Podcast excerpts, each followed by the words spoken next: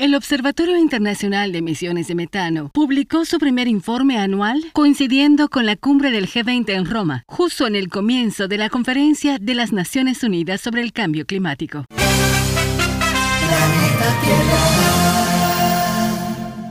El Programa de las Naciones Unidas para el Medio Ambiente, con el apoyo de la Unión Europea, lanzó un nuevo observatorio para impulsar la acción en la reducción de las emisiones de metano, un poderoso gas de efecto invernadero responsable de al menos una cuarta parte del calentamiento global.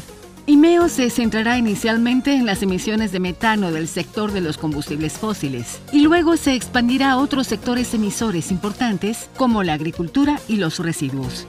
La evaluación recientemente publicada afirma que las reducciones de costos netos cero o bajos podrían reducir casi a la mitad las emisiones antropogénicas de metano y las medidas comprobadas podrían reducir 0,28 grados centígrados del aumento pronosticado en la temperatura promedio del planeta para el año 2050.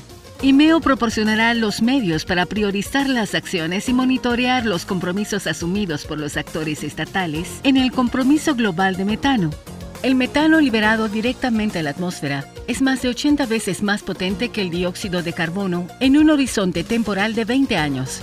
Sin embargo, como la vida útil atmosférica del metano es relativamente corta, de 10 a 12 años, las acciones para reducir las emisiones de metano pueden producir la reducción más inmediata en la tasa de calentamiento, al tiempo que brindan beneficios de calidad del aire. La industria de los combustibles fósiles es responsable de un tercio de las emisiones antropogénicas y es el sector de mayor potencial de reducción.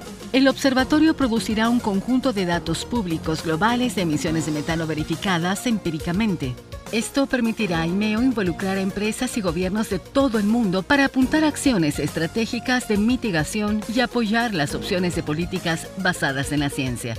Organizado por el NUMA, el IMEO está presupuestado en 100 millones de euros para cinco años. Para mantener su independencia y credibilidad, no recibirá fondos de la industria. En cambio, IMEO será financiado en su totalidad por gobiernos y filantropías con recursos básicos proporcionados por la Comisión Europea como miembro fundador.